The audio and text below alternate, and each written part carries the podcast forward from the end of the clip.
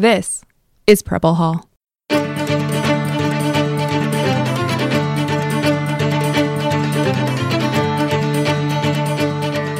Welcome to Preble Hall, a podcast about naval history from the United States Naval Academy Museum in Annapolis.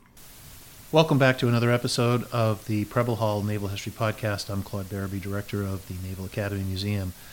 Our guest today is Mike Nelson, a, an Army Special Forces Lieutenant Colonel, and currently serves as Professor of Military Science and Chair of the Military Science Department at George Mason University. Previously, he served as the Deputy Director of the Commander's Action Group at U.S. Central Command for General Joseph Votel. In this capacity, he served as a direct advisor to the CENTCOM commander and was responsible for coordinating all strategic communication between the CENTCOM commander and political and military leaders throughout the Middle East and Asia, Central Asia. Prior to that, Mike served as the Future Operations Director for Combined Joint Interagency Task Force Syria and was one of the architects of the United States military's initial efforts to counter ISIS. He has extensive experience at the tactical, operational, and strategic levels throughout 11 deployments with the 82nd Airborne Division, the 5th Special Forces Group, and Joint Special Operations Command to Iraq, Afghanistan, Jordan, Qatar, and Kosovo. He holds a bachelor's degree in history from Virginia Military Institute and a Master of Science in Defense Analysis from the Naval Post- Postgraduate School. He is a 20, 2011 recipient of the Hans Jones Award for Excellence in Research in the Field of Irregular Warfare and he's previously been published in several defense related journals, including War on the Rocks and Real Clear Defense. Mike, welcome to Preble Hall. Thanks for having me. Glad to be here. And I should probably also add you were a sea cadet. In case there are any, uh, you know, hardcore naval history people here. Uh, I was. I spent my freshman year of high school as a sea cadet in uh, Woodbridge, Virginia. So I do have a little bit of uh, uh, of naval street cred, I guess. um, so listeners would, would will probably wonder why I'm doing another episode of uh, an interview with an Army officer, but I think it's important to know that we're going to talk about Iraq and Afghanistan and general Middle East today, and that it, you know the past 20 years certainly the Navy had a role. We were sending IAs from ships there. We had reserve reservists who were called up as intel officers, as medical officers, supply officers, but these were largely Army operations and since Mike has that expertise in in working with the Navy as well, I think it's important to, to talk about that the past 20 years. I think we probably just start, Mike, with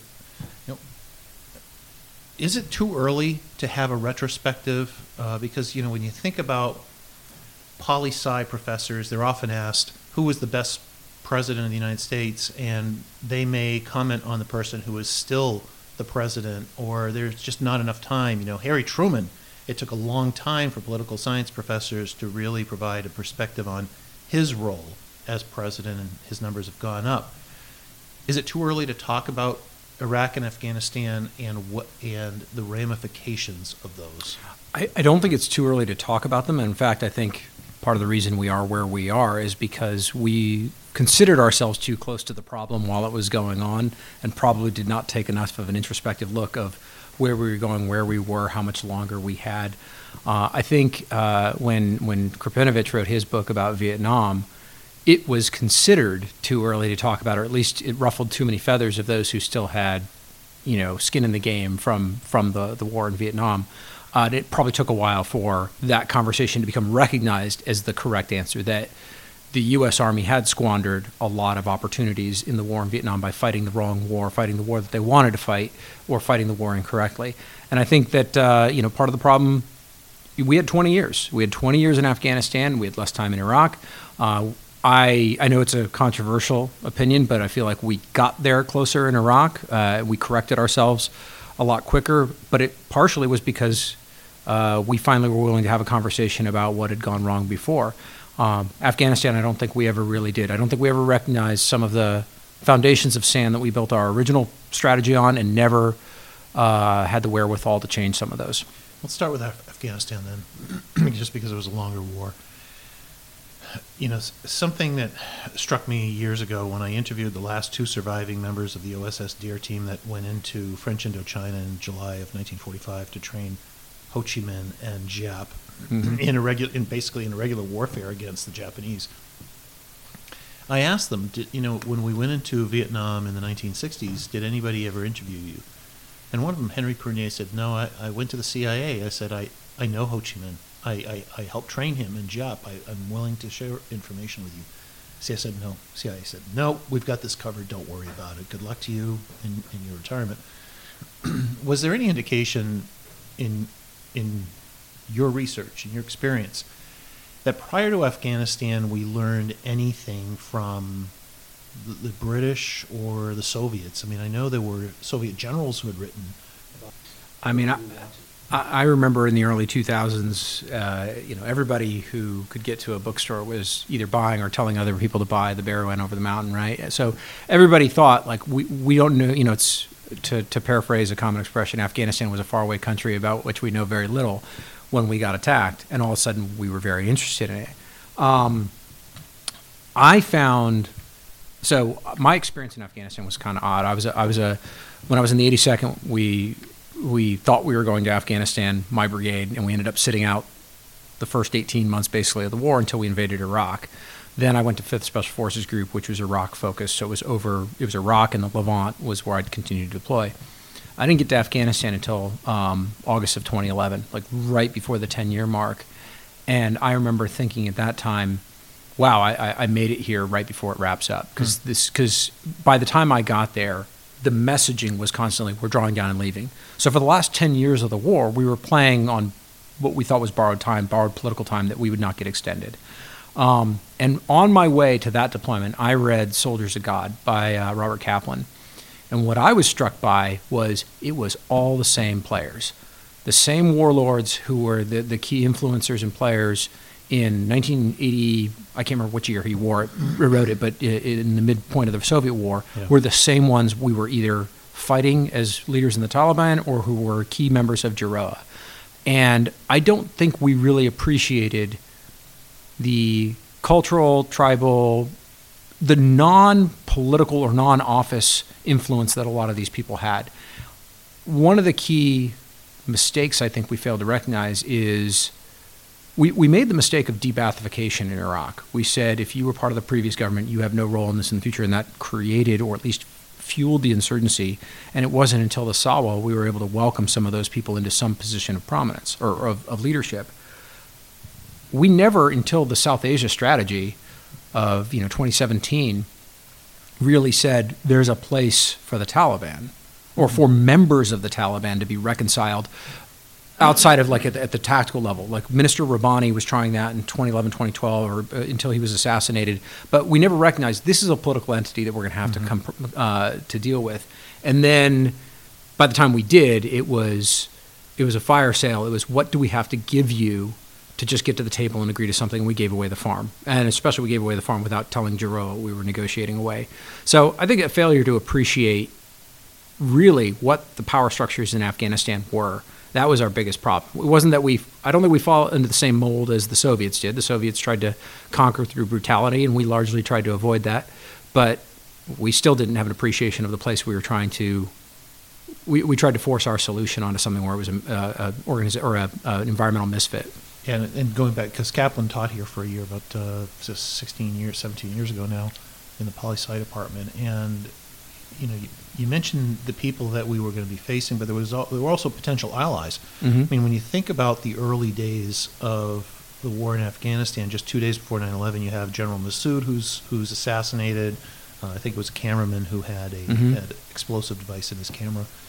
And just a month later, you had Abdul Haq, was it, mm-hmm. uh, who was ostensibly, if not on our side, at least he was somebody who was going to oppose the Taliban, and he's killed.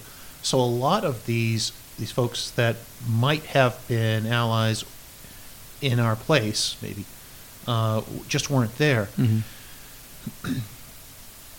did did we fundamentally misunderstand the culture of Afghanistan going into it, its history, and I'm going to frame it with with a question on uh, there was a major, and I think he might have been sp- uh, special operations, uh, Major Jim Gant. Jim Gant, yeah. He one tribe at a time. One tribe at a time, and I know that in, when I was over at the Pentagon in 09, 08, 09, as a, at least reserve, as a reservist, that was going around a lot, and he actually spoke here with Steven Pressfield to the midshipmen. in that case, I mean, what what impact?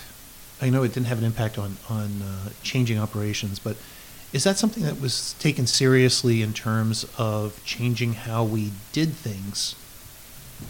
So I think it did. It caught. I remember when when Jim Gant's paper went viral and everybody started reading it. And I, I mean, I'm not trying to take anything away from him. He's the one who put it on paper and, Right. and got it, uh, got the attention for it. But he, uh, I remember a lot of us were thinking he's he's saying what everybody, all of the like the ODA level commanders and and the guys on the ODAs, the the NCOs who had been doing this, had been thinking for a while. So I was a team leader, an ODA commander in Iraq in 2007, 2008, um, during the the um, the uh, kind of the the big swing of the Sahwa, and I will always refer to it as the Sahwa. It's remembered in American culture as the surge, and I don't like that. Um, Why? uh, well, we like uh, um, simple explanations for things, and so uh, graduate of this institution, uh, John McCain, you know, famously uh, um, advocated for what became known as the surge. I'd like to point out that he made that speech at the Virginia Military Institute, my alma mater. um, but and and it was essential. It was key Yeah. because at that time, what we had was a belief among a bunch of disenfranchised Sunnis, and many of them were bad actors, but who had been told you have no role in the in the future of this country. They had also made bad decisions to sit out the first parliamentary election, but and who believed they were going to be left at the hands of a partisan Shia government that was going to seek retribution, seek revenge for years of Saddam's oppression, and that we were just leaving. So they they were going to, they were diehard in that. The demonstration of American commitment mattered by by doubling down, by pointing out that we were not going to withdraw hastily. That mattered, and that allowed the Sahwa to then reject some of the more extreme elements within the Sunni tribes. But what it also did was we recognized the power structures that actually existed. We didn't say, uh, okay, we'll take these tribal fighters and then we'll in, uh, incorporate them into the Iraqi army. We said, we'll make you concerned local citizens. You'll be this ad hoc militia. You're still run by the same, you know, in best case scenario, uh, militia leaders, worst case scenario, you know, criminal thugs who who have also influence that uh, over the populations. But we recognize those power structures. When Gant's paper came out, what he advocated for was using these village militias, using the natural tribal and, and village structures that existed. And we read that, we as the United States read that and said, that sounds like Afghan local police uh, which was a better option than what we'd been doing, putting se- security solutions down at the local level, but it was still very structured, very bureaucratic, relied on a pay system and a oversight system in a corrupt Kabul government, rather than just empowering the local chieftains to act accordingly. Um, I, I I think pretty highly of a guy named Thomas Barfield who used to teach. I think he taught at BU, um, but he came and talked to us at NPS. He came and talked to us um, when before I went to Afghanistan the second time. He talked to all the SOCOM leaders who were going, and he said a couple things. Uh, but he said when you order a sandwich that comes with Swiss cheese, you don't get upset when your cheese comes out and there are holes in it. He goes, you have to look at Afghanistan the same way. You're not going to try to make it uniform. You're not going to try to make the same rules for Kabul that you will for Nuristan. You need to look at and recognize there are certain places that aren't going to be strictly governed by the Kabul government, but they can be coordinated with. And that feudalism, or something that looks like that to us, is a more legitimate form of government in Afghanistan than, you know, strict democratic bureaucracy that looks like purple purple fingers, you know, uh, showing votes. That it was it was kind of an organizational misfit for what the people of Afghanistan were used to. They didn't want Taliban rule, but they didn't necessarily naturally lend themselves towards uh, these bureaucracies that could be not be maintained by a by a corrupt government. When you look at World War II, so we were ta- we were chatting about this before uh, the interview. Uh, when U.S. soldiers are going to the Pacific, or sailors, and U.S. soldiers and airmen are going to Europe, it's an abbreviated war. I mean, when you think about it, we're only, you know, flying over Europe for a couple of years, uh, and even in the Pacific, you're there for less than four years. There isn't this necessity n- to understand the enemy. Whereas when you're in Afghanistan or Iraq for two decades, you know, you have to have some semblance of who you're fighting. Do you think that uh, we could have, the United States, if not its allies, could have educated officers and senior enlisted better to prepare for that, or was that pretty much irrelevant to how things were conducted? So I, I think the problem we as Americans, I'm not even going to say the American military, but the American society doesn't really have a feeling for how they w- what what our role in the world is anymore. Um, well, like you said, World War II was was fairly limited in scope. We, we think of it 41 to 45, but in reality, when we talk about it, you know, the you know a lot of people's uh, understanding of World War II is Band of Brothers. Well, that's June of 44 to April of 45, right? That's I mean, those guys were in it, but they were in it for less than a year. Right. Um, we fought, we defeated, we came home. Uh, I think the problem we don't have is no, through multiple administrations, nobody wants to make the argument we're going to be there for a long time. It's going to be a long, grinding slog. You're not going to see any progress. I mean, we have that one Dick Cheney speech that everyone remembers the, the, the, the more scandalous sounding parts of it, but he did say, like, you're not going to see a lot of progress. Um, but I, I, it, when everything is run off of a two year cycle of you know trying to demonstrate success so that you can either win re-election or in your party's uh, elections in, in, in Congress, nobody wants to make the argument that like this is going to be ugly for a long time, and we're not going to win outright, and a lot of Americans are going to die, but at a slow rate over the course of decades. Nobody wants to make that argument. Um, you and I talked before this about you know the British history with their experience, and the 1800s are the history of slow, low-grade wars that maybe sparked up and went down, and, and but basically there was the they were in the business of empire maintenance. Um, a, a common friend we talked about before this, you know, who became an AfPak hand, we thought, hey, we're going to have this whole career field to to make officers experts in Afghan and Pakistan culture or Pakistani culture, uh, and then we said, never mind, we don't care because we don't know how long the war is going to go on. Um, so understanding up front what is it what is it we're trying to accomplish and how long is that going to take will help set the tone, I think, for whether we become experts at the tactical level or whether we just try to accomplish limited means and leave. Um, Anna Simons, one of my professors at uh, at NPS, wrote a book called The Sovereignty. She co-wrote a book called The Sovereignty Solution. It was basically that the United States is not good at getting involved in other people's cultures, and that if we are harmed or maligned or have interests that counter some other country, we should go there, accomplish limited means, and leave and let them sort themselves out. Uh, and I think that's becoming a common or popular opinion. I'm not sure I agree with it. Uh, I think that makes the world, it allows problems to fester, but it is, it's an easier solution to understand. Is it because we don't tend to rely on the real experts? I mean, when you think about who might have been an expert on Iraq prior to, you know, 2003, you figure maybe oil companies, people who've been there, who've lived there in the past at least, um, State Department, yes or no. I mean, but there's a lot in the academic community who study these cultures in depth. Do you get a sense that if that DoD ever really looked at and, and consulted with these kinds of experts, or did did they just say no? We've got all the expertise we have uh, here at you know DIA or wherever.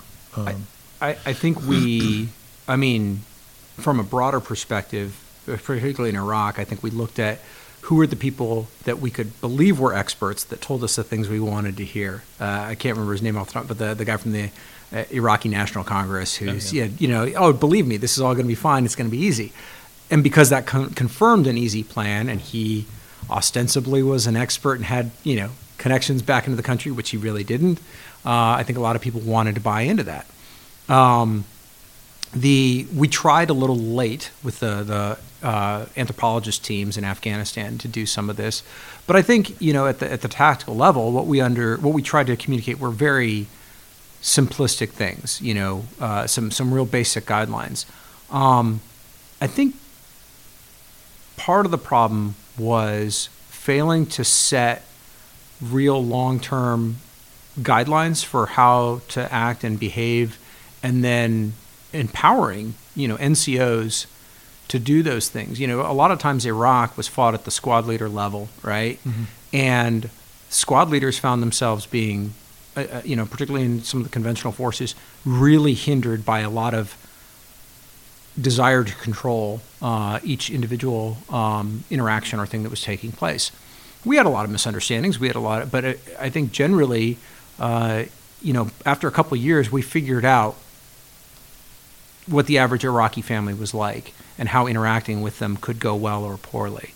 Um, Yeah, Nate, Nate Fick writes about a couple of stories. He has some anecdotes in his book, One Bullet Away, Yep. and uh, about what you could do on a local level. Sort of reminded me of uh, the Pulitzer Prize winning book, uh, A Bell for Adano. Yeah. If, if you understand the local town and what they just really need, you can respond to that. Something that's that's kind of a sensitive issue. Uh, going back to what you said about Americans like to have a nice, easy answer for things. You know, uh, there was a movie that came out. You, you're, you're too young to have seen it. I think in its first run, it was called Stripes with Bill Murray. Oh, I remember And, it.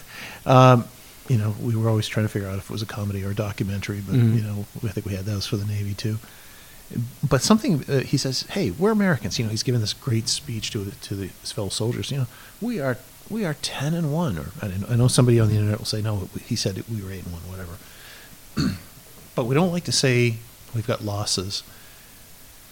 Is it is it too easy to say that whether or not Iraq and Afghanistan were in the win or loss columns, or do we need to better convey to the Americ- to Americans and to our allies that it is far more complex than just saying this was a win, this was a loss? And again, I, I, I'm the first one to Mhm. have, uh, you know, unfortunately, I think tried to summarize a very complex issue in three or two letters.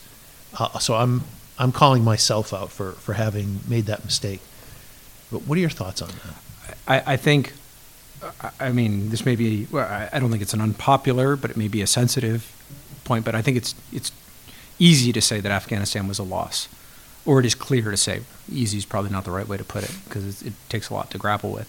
But we set out to accomplish, I'd argue, too much, and we failed. Right now, none of that is being accomplished.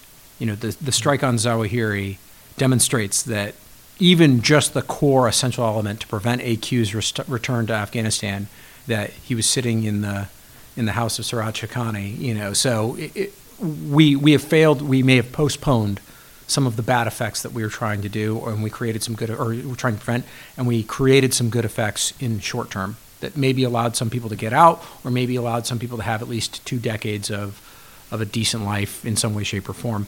But Afghanistan's a loss. There's there's no other way to. We should not sugarcoat it. We should grapple with that as a people and as as a military. Um, Iraq, I would say the the harder part is making the argument for when we win.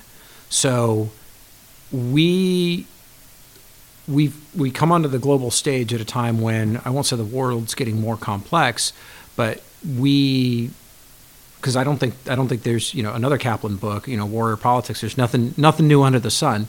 Um, we're just becoming aware of how complex the world can be as we've been kind of standing off, separated by two oceans, protected by the U.S. Navy.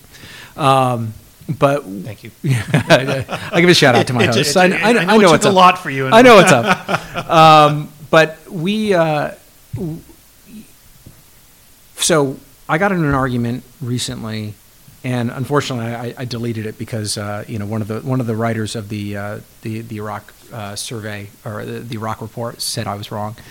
But I, I would argue that, that based on what President Bush, um, George W. Bush, set out as his goals after the war had been entered, that the U.S. military largely accomplished those. He said a safe, a safe and stable Iraq uh, that is not a threat to its neighbors, that does not have weapons of mass destruction, and can govern itself.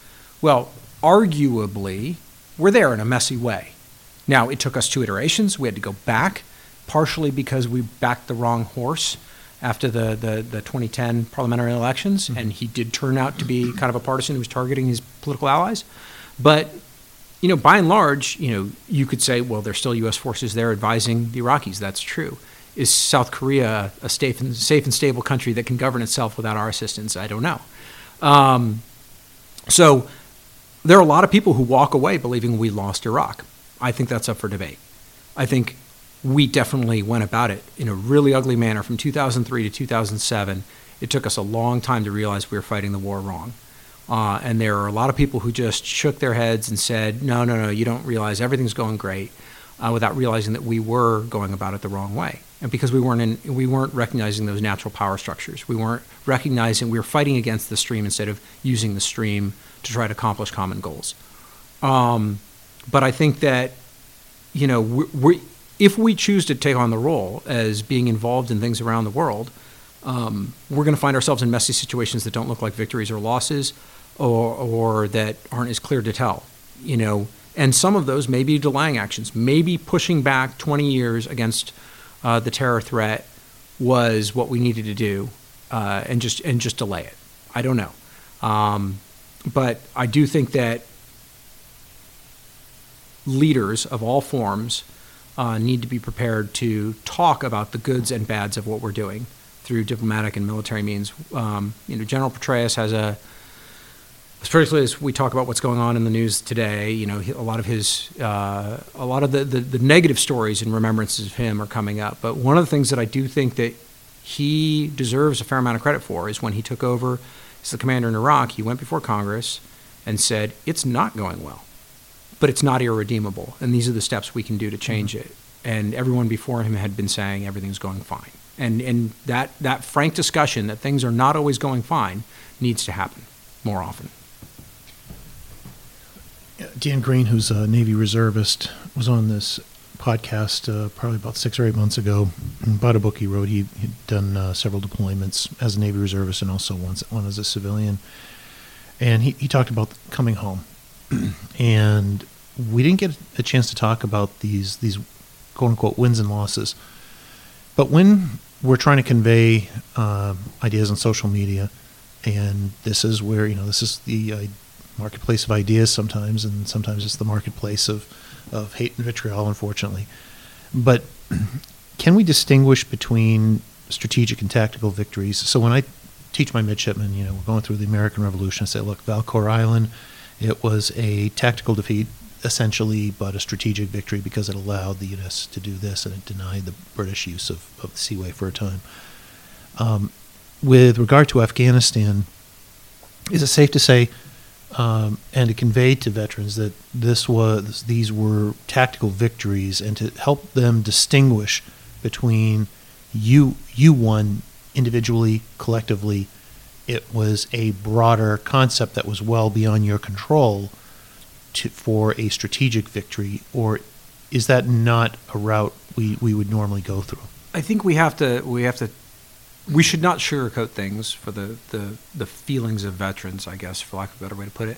I do think veterans should be proud of what we accomplished because when we look back on it, it's hard to it's hard to grapple with. And I personally, uh, over the I mean, we just went past the, the year mark of, mm-hmm. of Afghanistan falling, and that was a rough time, I think, for a lot of people who'd served there. We, at the same time, in addition to the guilt, I think that that I know I and others felt about the people that were left behind the Afghan allies who we asked to trust us and side with us and did, and mm-hmm. then are left to their own devices fairly quickly, or at least at a faster rate than they were expecting. Um, there's also just our friends that died for. You know, so I have two soldiers that were in my company when I was a company commander in 2014, were killed in June of 2014. Um, and one of the problems I had grappling with was if the if the war was going to end and we were going to leave, why did 2014 matter more than 2010? That's that's and it's not an easy answer to deal with. I do think that there's something to be said for doing right at the tactical level. For I, I mean, I don't mean to, to put this in Manichaean terms where you know we are the, the side of virtue and right in all things. I mean, we we've seen that you know Sergeant Bales demonstrates that we're not always the ones who are on the side of good or right or as individual actors. But I do believe that the United States tries to act with good intent. And that the vast majority of American soldiers, sailors, airmen, Marines, and now Guardians join because they want to protect those who cannot protect themselves, be they Americans or the people that we're interacting with. And I think there is a great deal of pride that should come in saying, at the time when these malign actors were trying to impose their will on a population, we stood in opposition to them. But we have to recognize that just like Vietnam, we can't sell the you know the the army loves to point out that we never lost a gunfight against the NVA or the or the VC. Well, that's true, but you know there's one flag flying over Vietnam right now. Mm-hmm. Um, and there's one flag flying over Afghanistan, and it's not GIRoA's flag. So the only reason I draw that distinction and point out that we should be proud of what we did, and we should be proud of the, the, the cause of good that we tried, that we labored and sacrificed for. Um, we have to recognize that if we don't see the failure and see it as a collective American failure, then, then the, the, the stabbed in the back by the politicians narrative kind of solidifies. And I think that, that I think there are a lot of vets who have who have who have grasped onto that. That um, the politicians sent us to the war. The politicians restrained us in war. The politicians then withdrew us from war. And all three of those things they should be condemned for. Um, David Maxwell, who was also a professor of the the friend of ours who uh, was an AfPak hand, uh, he wrote a great uh, article a couple of years. So near and dear to my regiment's heart is unconventional warfare, mm-hmm. and he wrote an article a couple of years ago where he said uh, SF does not conduct unconventional warfare; the United States does, right? And and that it's important to remember the whole country makes these decisions, and we, as servants of the country of the republic, fight when we're told to and withdraw when we're told to, and we have to recognize our part of that as citizens and military members, not just as people who got betrayed. I think that's I think that's an unhealthy narrative. I want to go to the issue of jointness because you know we each, in our own ways, advocate ad, advocate for our respective services, the one the services that we've selected for for our lives, or at least part of them. And there was a time that the senior admiral in CENTCOM had was using a statistic that there were more sailors on land in Iraq and Afghanistan than there were at sea in Fifth Fleet. Let's talk about jointness and what you saw uh, during your deployments. Is what worked and what didn't. So my experience, so in in joint in the traditional sense, the pre war on terror sense, I have five years of joint time between SOCCENT and CENTCOM. And those were you know existing organizations that so, supposed to work jointly that that that had kind of the the the systems in place to understand the equities and, and, and concerns of all the functions and, and services. Um, when we found ourselves, first of all, you know, we found ourselves in Iraq, uh, facing that Iraq was the one that was drawing most forces, uh, and you know, going back to that, people heard what they wanted to hear Nobody wanted to listen to General Shinseki when he said it's going to take 400K to, to pacify this place. Made, you know, even worse by Paul Bremer's decision to de-Ba'athify and demobilize the Iraqi army. Um, we suddenly found ourselves in a huge uh, uh, force crunch. Um, dwell in the U.S. Army was uh, I, I, can't remember who I was talking to recently, but it was somebody who said, um, you know, we, we weren't we weren't really at war because it was just kind of this low grade thing, and I and I, I took a little bit of issue with it when I was like, from from 2003 to, to about 2009.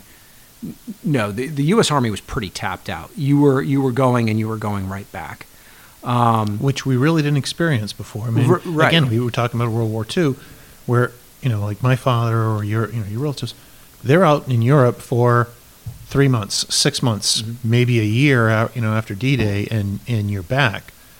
Um, you know, maybe uh, Vietnam, there were maybe you may have done two or three deployments, but this is entirely different kettle of fish. And so I want to come back to the jointness thing. I'm not going to, sure, but, but I do think that there's something else there that, you know, when we watched Band of Brothers and we saw the interviews with the Easy Company guys at the beginning of every episode, mm-hmm. you realize these guys have lived full lives. They've been business owners, they've been grandparents, they've been whatever. But when at their core, when they think of what they are, they're you know a paratrooper veteran of World War II, um, and that was because of one year that defined their life, really. Um, and I'm not I'm not knocking that. I think there's something that happened within all of us. I spent a good chunk of my career having come back from, getting immediately going into pre-mob plan, training, going back to, thinking about planning for, going back to the, everything was focused on what was going on in the Levant or Afghanistan. Um, and I don't think we fully realize how much that's going to cause. Like I, I'm getting, I'm in the process right now of you know going through retirement. I'm leaving this thing that has defined me. The only thing I ever wanted to do, and the only thing I have done since college, and I don't think I fully have grappled with how that has defined me, how I think of myself as someone who was focused on the war writ large. Um, and I think that's going to affect a lot of us uh, in ways we don't know. Now, but back to Iraq and the jointness, uh, I, I, did see, I remember. Uh, obviously, I don't mean to slight the Marines either. The Marines actually, uh, you know, obviously had a heavy burden out in Anbar doing repeat deployments as well. Uh, and so what we found was the Air Force and the Navy got tagged for a lot of like, uh, it seemed like key functions, things that they could bring expertise to. Um, so I remember very early on EOD, like Navy EOD was all over the place. Uh, Navy electronic warfare. It seemed like anytime we were doing anything with EW, it was the Navy that was running it. Um, a lot of SIGINT analysts were coming from the Navy. Uh, uh, Air Force was doing a couple other key functions, but it was it was largely like let's take these things that I'm sure had key roles that the Navy was counting on them to do, unplug them from whatever their Navy formation is, and put them in these Army task forces. Um, I know that you know there's a joke that, and I've made it myself that you spell joint A R M Y, right? um, and it, it, happens that all of these CJTFs were run by Army or Marine commanders and sergeants major for years. So I'm sure that was a cultural issue. I'm sure that was a issue where our mobilization timelines didn't line up with how the Navy normally does things. Um, and uh, you know, cr- I remember the first time I had to write evaluations for people in other services, and I'm looking at that just at a, at a minimum. Like I know the key things that have to be in an OER and an NCOER. Now I'm being asked to do this. Am I looking out for that sailor or airman appropriately to make sure that they're getting the recognition, or am I artificially inflating somebody who didn't deserve it. So I, I think there was, I'm sure there was a lot of um, hindrance that happened to our Navy and Air Force counterparts because they were asked to support an Army task force or a Marine task force. Um, but it, it, didn't seem like we got. I mean, others might uh, might disagree. I don't think we got good at delineating some of those functions until probably OIR, um, and making it more. But uh, it seemed like all of uh, Iraqi freedom, my whole time there, it was always these kind of hodgepodge. Like here are a bunch of sailors doing uh, Navy reservists who are who are going to inspect customs on your way back. That's it was just that was it was always going to be Navy reservists, the Seabees, the Seabees were everywhere doing building stuff. It was always that kind of stuff. And then you'd get the odd, you know, SWO or pilot who's just sitting in the JOC, and you're like, how'd you end up here? Um, what are you know you're you're a teacher. What do you convey with regard to lessons learned from Iraq and Afghanistan for this next generation. You and I are both in the classroom. We both have this next generation of Army officer, Navy officer, Marine Corps officer. What do you tell them to try to try to win what may or may not be a similar conflict? So, because I, as you know, they, they're always changing. Yeah, the war, the, the war between Russia and Ukraine is a different war because it's adding in technologies, it, but you're still fighting over the same territories that you have for you know thousand years. So uh, before we started this, I, I, I, told you that I would interview a lot of high school students who are applying for ROTC scholarships. Um, and one of the other questions I'd always ask them is, uh, you know, where do you get your news right now? And a lot of them misread that that I was asking whether there was a political bent. And I, so I started giving a caveat, like I, I'm not asking about your politics. I'm asking U.S. sources versus international sources.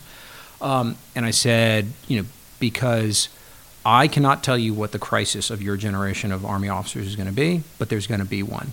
And I'd point out that when I entered the Army, peacekeeping in the Balkans was what we were doing. That's what we, we thought our role was helping to transition the post Soviet world into modern stability. And then I went to Kosovo in January to July of 2001 Came back feeling like we were the biggest show in town in the, in the summer of 2001. And then a couple months later, we were no longer the biggest show in town, and that was no longer the crisis or the main effort of my generation of Army officers. So I, I, I almost feel like there's, I, I would give people direction in um, almost split direction. So I'm a firm believer that lieutenants and ensigns in the Navy need to learn the basics because your lieutenant years are just too valuable uh, to learn how to run a platoon, how a company or battery or troop functions. So you learn all those support functions before you become a company commander. So I, I had a lot of cadets when I was teaching that would be very focused on how do I get to special forces or how do I get to one of the special mission units? And I'd say, like, you need to slow down. you need to learn how to be a platoon leader, how to be the best platoon leader you can be. So I think at the at the at the, the core blocking and tackling, they need to focus on that. But at the same time, I'd tell them, you need to pay attention to what's going on in the world. You need to pay attention to the values of the service that you're entering into. You need to pay attention to the values of the country that you represent and the Constitution that you swear an oath to, because we're going to put you in situations where we can't rehearse. You're going to be asked very weird, or you're going to find yourself dealing with very, grappling with, with very weird questions. Um, and what's going to guide you at the end is those values that are instilled in you, whether they're, you know, the, the service values, the country's values, uh, that what you're there to do and how you're going to lead your soldiers. So at the same time, both you need to have this very large, distant aiming point to guide you, but you also need to focus just very tactically at learning the basics before you then try to. You got to learn how to play the notes before you can play jazz. Um, and so that's what I'd, I'd kind of give them that split guidance, I guess. What are you reading now? Uh, so I just finished. Actually, it's right, right, right there. My uh, uh, my bio.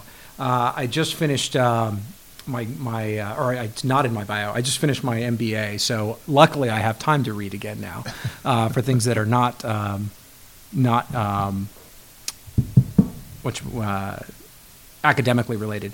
And I just finished The Hardest Place by Wes Morgan, which is about the Pech Valley in Afghanistan. And one of the reasons I think it's really good, uh, he takes a very like most Americans haven't heard of it. Most Americans who went to Afghanistan never spent time there. It's this small bit of micro terrain, you know, in uh, nestled in the mountains of Afghanistan, and the generations that went through there and did not know why certain decisions were made there, why certain outposts were put there, what two rotations before had encountered, uh, demonstrate just it, it's a in microcosm a great example of kind of the flawed year by year thinking of the war in Afghanistan. I mean, it's it's it's almost a, a, trope to say that we didn't fight a 20 year war, we fought 21 year wars. And everybody knows that, but nobody did anything to change it. What other books would you recommend? Ah, uh, so we talked about it before the interview. One of the reason, one of the, the books I really liked recently was The Generals by Thomas Ricks, uh, because I think it represents um, something we've we've lost a little bit we're, we're a machine bureaucracy, and therefore we exist to maintain the, the, the, force. And that sometimes means that certain gates have to be hit at certain times. Um, that means sometimes we protect officers' careers at the detriment of the organization itself. Because, like, oh, if, if we relieve this person, then they won't move up. Or if they don't get company command at this time, they can't get promoted. Um, I know the services have taken steps now to try to delay that. You're allowed to opt out of promotion boards. You're allowed to stay in positions longer. You're allowed to take sabbaticals or apply for sabbaticals. So I think we're getting better at that. But the way we looked at leadership in World War II, or at least that you know, General Marshall looked at Army leadership in World War II because he was a VMI grad. Um, I think is something that we could learn a lot from. That when we're trying to accomplish something the individual's career goals matter a lot less than the progress of the organization. Um, like I said, if I mean a lot of my reading recently was done on um, uh, either events I was engaged in or events that uh, that um, I was uh, recently completed. I think I think it's called Degrade and uh, shoot I can't remember. I just finished it. It's the history of uh, before Wes Morgan's book it's the history of OIR, and I, I went back and read that kind of to see how my my remembrance of it um, degrade and destroy uh, by Michael Gordon um, uh, to try to like see how my perception of what I did, you know, jogged with history. Whether you know the amount of time and effort I put on something, you know, is is is apparent. Uh, one of the things that uh, I worked a lot on when I first got to CENTCOM or SOCCENT, excuse me, was the train and equip program that culminated with then General, now Secretary Austin's testimony that we had four rebels in Syria. Uh, you know, this probably one of the greatest, at least PR failures, and definitely probably programmatic failures that we've engaged in recently. Um, so seeing how that that reflects, but I, I think that for young leaders, um, they have to have an understanding of what the organization they're entering into came from and where it's going. Um, I, I think that history is important not just for the stories that they tell and the stories of great heroism, but understanding the cultural traditions and the Navy's really good at this, you know, and I think, and actually, I think that we don't necessarily understand this about other services, but there's a reason why in the Army, you know, cavalrymen wearing funny hats, funny cowboy hats matters. It, it builds a tie back to where we were and those same institutions and cultures and values that will direct us as we're going there's a reason why the Navy has these traditions that seem odd to the other services because they harken back to what you just showed me, the age of sail, right? Remember where you mm-hmm. came from, and that'll guide us where we're going. Um, I think as we enter into those more complicated times, the more we have an understanding of what we were, um, and for good and bad, the may, more we'll be able to uh, lead our soldiers, sailors, airmen, marines, and guardians uh, in where we're going. Our guest for this episode has been Lieutenant Colonel Mike Nelson. Mike, thanks for coming to the Naval Academy. Really appreciate it and giving us your perspectives. Absolutely. Thanks for having me. And thanks for joining us for another episode of the Preble Hall Naval History Podcast. If you enjoyed this episode and other episodes, please leave feedback wherever you're listening to this. Have a great day.